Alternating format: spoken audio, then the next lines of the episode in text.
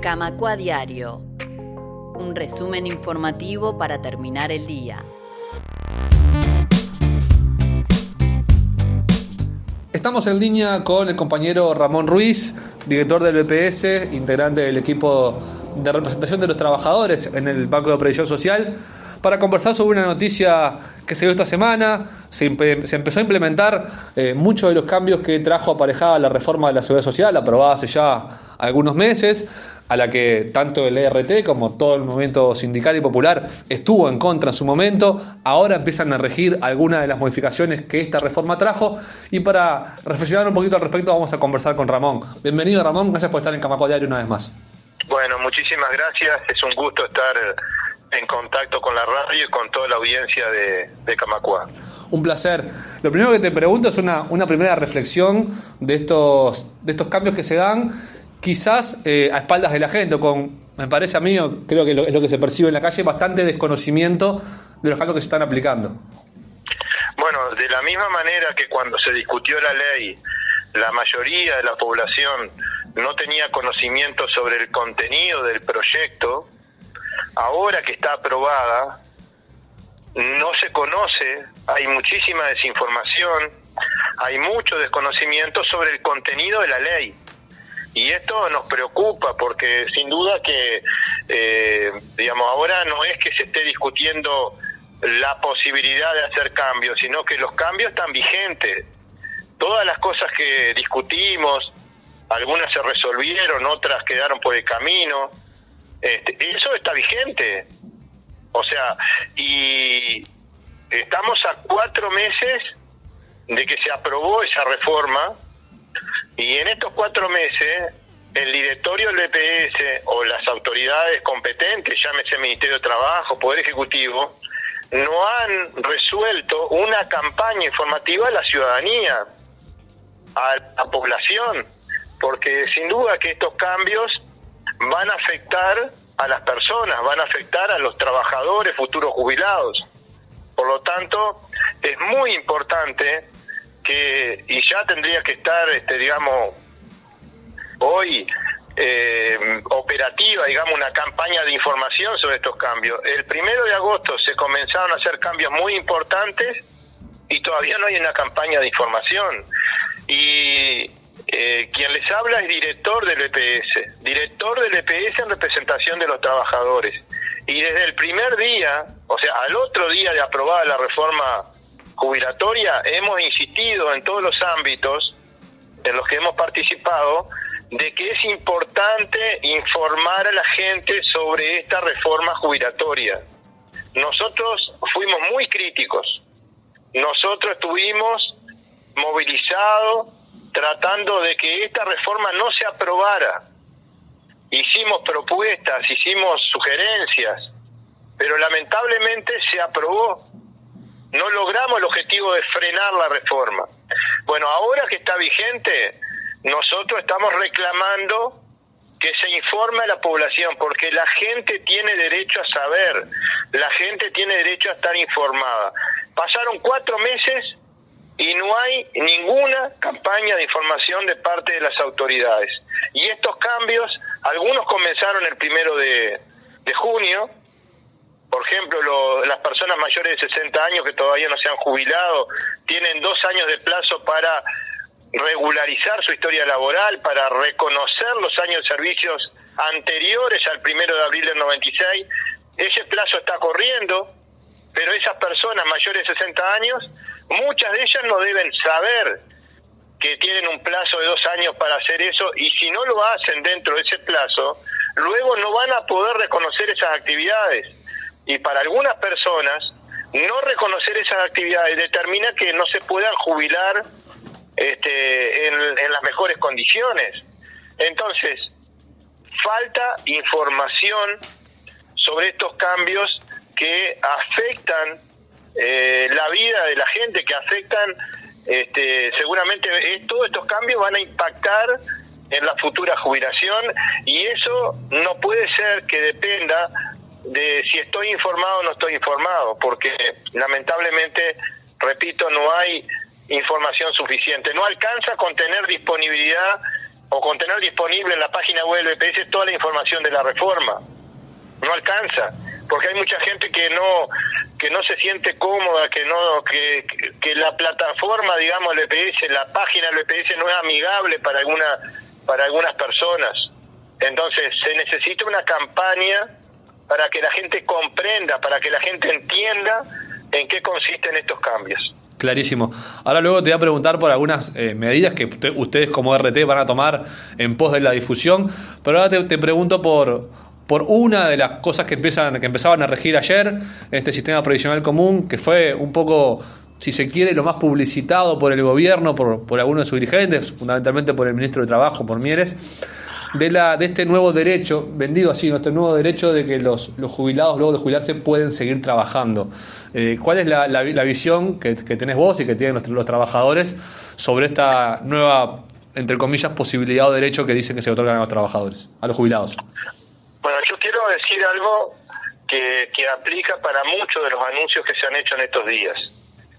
Esta reforma como esta ley jubilatoria, digamos, es mejor que el proyecto. O sea, es una reforma mala, nosotros no estamos de acuerdo con ello, va a perjudicar a la mayoría de los trabajadores, pero la reforma es menos mala que el proyecto que querían aprobar. Y eso es producto de, la movilización y de la discusión que dimos los trabajadores y la batalla que dimos los trabajadores, este, que logramos que algunas cosas que eran muy regresivas no se aprobaran otras que eran muy regresivas también se aprobaran, pero no fueran como originalmente se planteaban, y esto hizo que hubiera, digamos, algunos cambios, inclusive algunos artículos que pueden ser, digamos, compartibles. Por ejemplo, este, tú decías, recién hablabas del que más se publicitó. Este, nosotros decimos que todos esos cambios, por lo general, son importantes, pero para pequeños colectivos. Es decir, son cambios, son cambios importantes, pero para las personas que están en esa situación y que no es el universo, digamos, no es la mayoría de la gente. Por ejemplo, este, yo te pregunto, ¿cuántos, ¿cuántas personas que logran jubilarse están en condiciones de salir a buscar trabajo? Claro, Porque preguntémosle, preguntémosle a una persona de 60 años o de más de 60 años fue despedida y que todavía no tiene causa jubilatoria, si consigue trabajo, si sale y consigue trabajo. Entonces, ¿cuántas personas hay que logrando la jubilación todavía pueden tener la posibilidad de conseguir trabajo?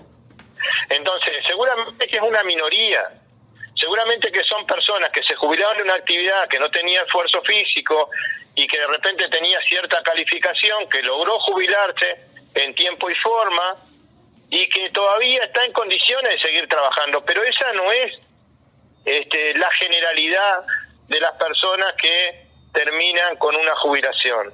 Yo estuve hace unos días en Fraiventos. Hoy en Fraivento hay 14,8 de, de desocupación. O sea, hay un casi un 15% de la población económicamente activa que está buscando trabajo y no encuentra. Y ahí no están buscando los jubilados trabajo porque hasta ahora no se podía, digamos, trabajar este, formalmente si estoy cobrando una jubilación. Ahora vamos a suponer que esos jubilados salgan a buscar trabajo. ¿Cuántos de ellos van a lograr, primero, cuántos están en condiciones y cuántos van a lograr una, tener una actividad formal estando jubilados? Yo creo que estas cosas hay que tenerlas en cuenta porque cuando se discutió la reforma nadie presentó un informe de Uruguay de cómo iba a impactar esta medida en el mercado de trabajo. Nosotros creemos que esta medida va a impactar negativamente en el mercado de trabajo. Independientemente de que pensamos de que cuando una persona trabajó toda la vida y se jubila, no es para seguir trabajando cobrando la jubilación. Esa persona debería tener una jubilación digna para no tener la necesidad de salir a buscar a buscar trabajo, porque creo que acá lo que está planteado con esta iniciativa es no vamos a poder mejorar las jubilaciones, entonces le vamos a dar el derecho a las personas a que estando jubilados y cobrando una prestación muy baja puedan tener el derecho a trabajar y no perder esa jubilación. Pero eso no se decreta. Eso no, nosotros no podemos decretar de que los jubilados van a trabajar. Entonces, me parece que lo, lo importante sería ponernos a trabajar para que una persona que trabajó durante toda su vida se pueda jubilar dignamente y no tenga que salir a trabajar a esa edad. Es como el descanso del guerrero, ¿no?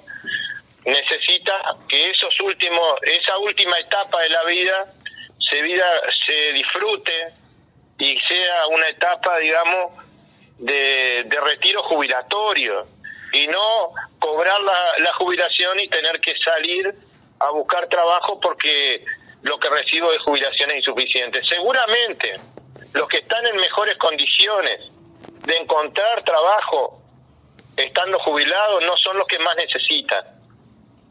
Seguramente que este, no se va a lograr eso de que, bueno, como, como lo quieren este, presentar, de que un jubilado que gana poco va a poder trabajar y complementar su jubilación. Porque seguramente ese jubilado que gana poco no va a conseguir trabajo. Totalmente. Una última, Ramón, lo que te, adelantaba que te iba a preguntar. Eh, ¿Qué acciones tiene pensado tomar el ERT para los próximos días, semanas o meses, un, futuro a corto y mediano plazo, para poner en, agenda la, información sobre la reforma y que la gente desconoce? Bueno, eh, lo estamos haciendo desde el primer día, al otro día que se aprobó la reforma, estamos informando, ¿no?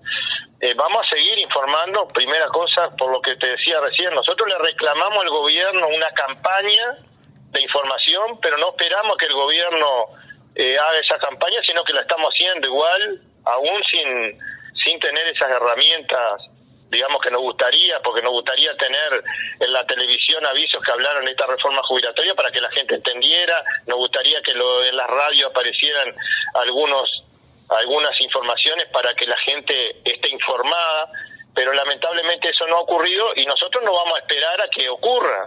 Estamos informando, estamos recorriendo el país, estamos este, organizando charlas, pero lo que vamos a hacer en los próximos días es tratar de identificar cuáles son los cambios más importantes y, y, vamos a empezar a hacer piezas, digamos, tipo audios, videos, tratando de explicar en qué consisten y cómo impactan en la gente. Ahora, por ejemplo, estamos estudiando los decretos reglamentarios. Hace unas horas se publicaron seis decretos reglamentarios que en total contienen 208 artículos. La ley que se aprobó en abril tiene más de 300 artículos y los seis decretos reglamentarios tienen más de 200 artículos. Imagínense lo complejo que es representación de los trabajadores tiene que tiene digamos la responsabilidad de estudiarlo con detenimiento con mucho cuidado porque cuando nosotros informamos a la gente no nos podemos equivocar no nos podemos permitir una equivocación.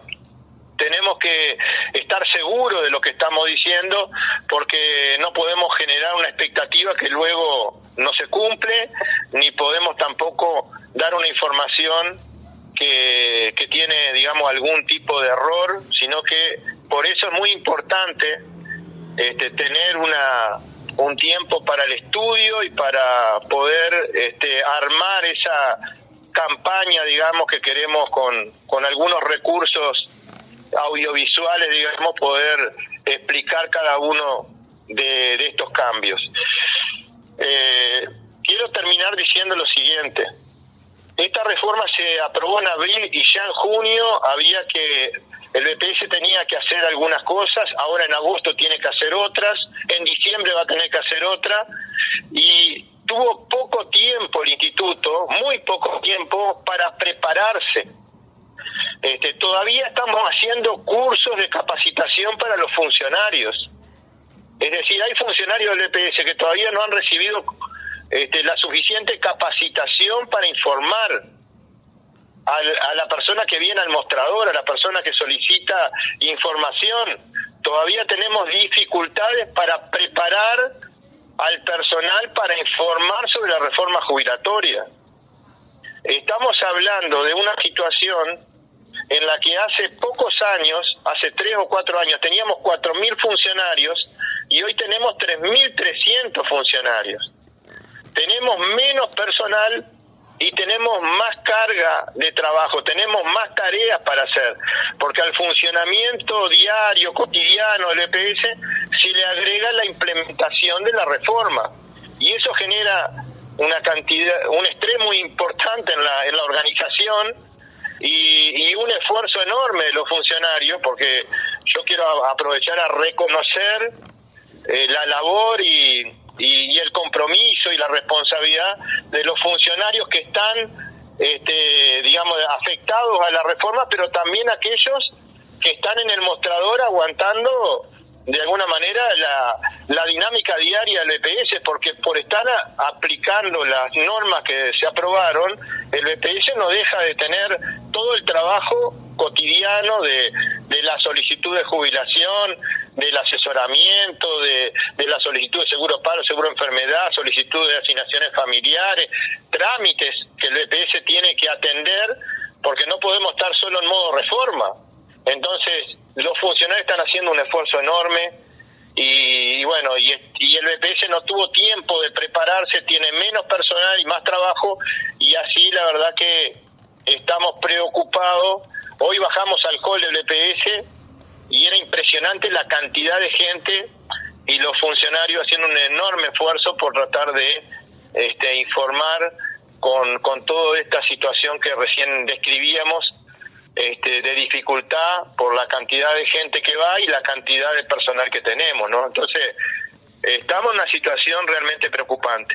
El BPS tenía un simulador para asesorar a los a las personas que están entre 40 y 49 años y ahora no los puede asesorar porque ese simulador ya no con el cambio con los cambios que hubo ya no no sirve y todavía no tenemos un simulador nuevo, estamos solamente recibiendo la reserva del derecho y el EPS cuando tenga el simulador pronto va a empezar este, a asesorar.